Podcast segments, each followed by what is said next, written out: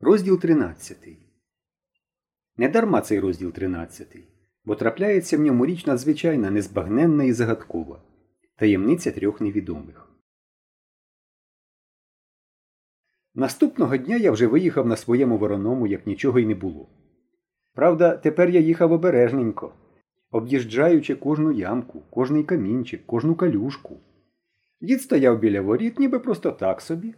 Але я помітив, що він скоса позирає на моє переднє колесо. Йому було цікаво, як воно крутиться. І він, видно, був задоволений своєю роботою. Я проїхав до кінця нашої вулиці і повернув на центральну Шевченківську, що вела через усе село в поле. Вже минав останні хати, як почув позаду дидиркання мотоцикла.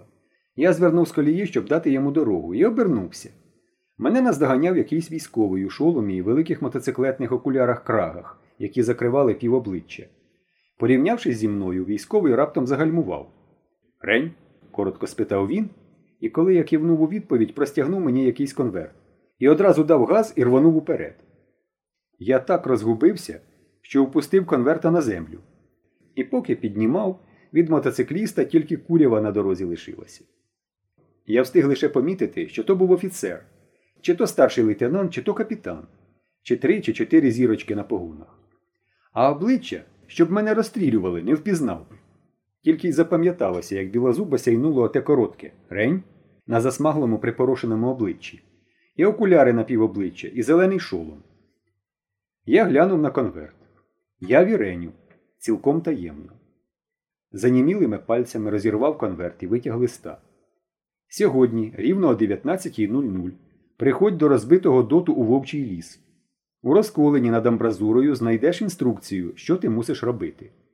Цього листа треба негайно знищити. Справа надзвичайно важлива і секретна, нікому ні слова.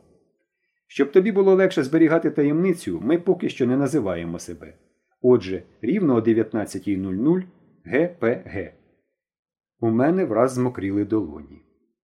Я звів голову і озирнувся навколо. На вулиці не було нікого.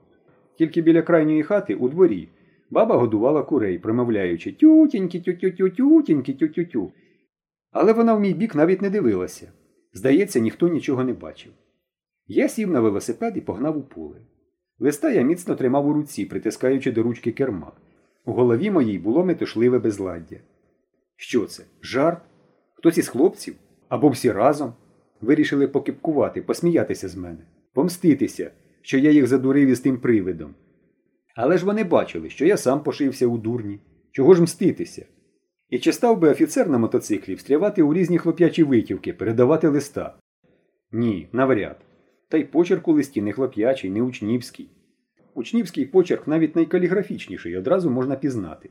А це був зовсім дорослий почерк, дуже чіткий, розбірливий, з нахилом уліво, і кожна буквочка окремо.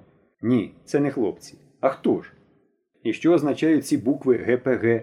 Що це? Ініціали? Чи зашифрована посада?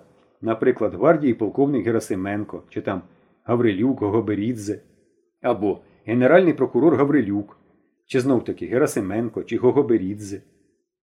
Але в листі стоїть ми. Виходить, ГПГ це не одна людина. Виходить троє ГПГ. І хто ж вони такі, ці троє невідомих? Хороші вони чи погані?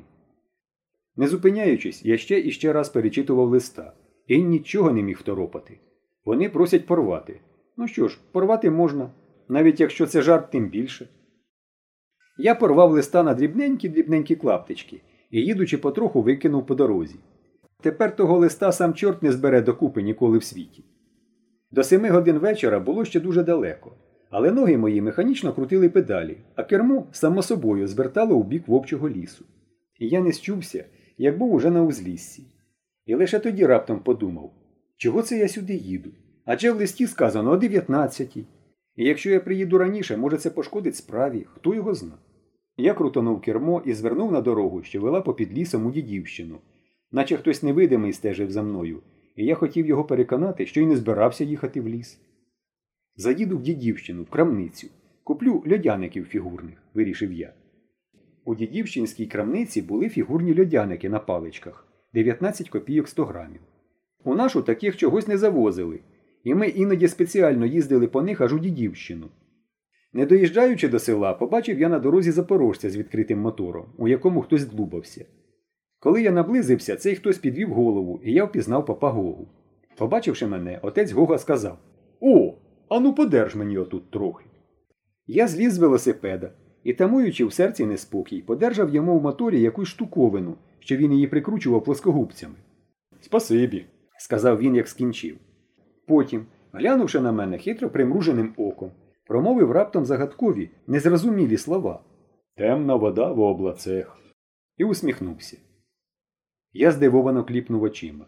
Тоді швидко сів на велосипед і поїхав. Мені стало якось не по собі від тих слів. Я навіть забув про фігурні льодяники на паличках і звернув на іншу дорогу і подався назад у Васюківку. Може, це піп Гога написав? збентежено думав я дорогою. Удвох з бабою Мокриною. ГПГ. ПГ це може бути піп Георгій, абсолютно. А Г Гаврилівна. Це по батькові бабу Мокрину. Мокрина Гаврилівна. Її інколи так і звуть Гаврилівна. І це вони хочуть заманити мене до лісу і вбити за те, що я їх отим привидом підвів. Були ж такі випадки, коли релігійні фанатики вбивали людей. Навіть у газетах писали. Ех, якби був поряд Павлуша, нічого б не було мені страшно. І нащо то він зрадив? От уб'ють мене, тільки тоді він пошкодує, тільки тоді зрозуміє, що це він винен, бо лишив мене самого на призволяще, та буде пізно. У селі я повернув вулицею Гагаріна до річки. Мені кортіло глянути, що там робить баба Мокрина. Її хата була крайня, майже біля води, під соломою, але чепурненька, а сад великий, кращий у селі. Таких сортів яблук, як у неї, не було ні в кого. Та покуштувати їх нам не щастило, бо такого злющого бровка, як у баби Мокрини, теж не було ні в кого на селі. Баба Мокрина саме трусила яблука, збираючи їх у пелену. Побачивши мене, вона аж вся виструнчилась. Га, ти по яблучка прийшов.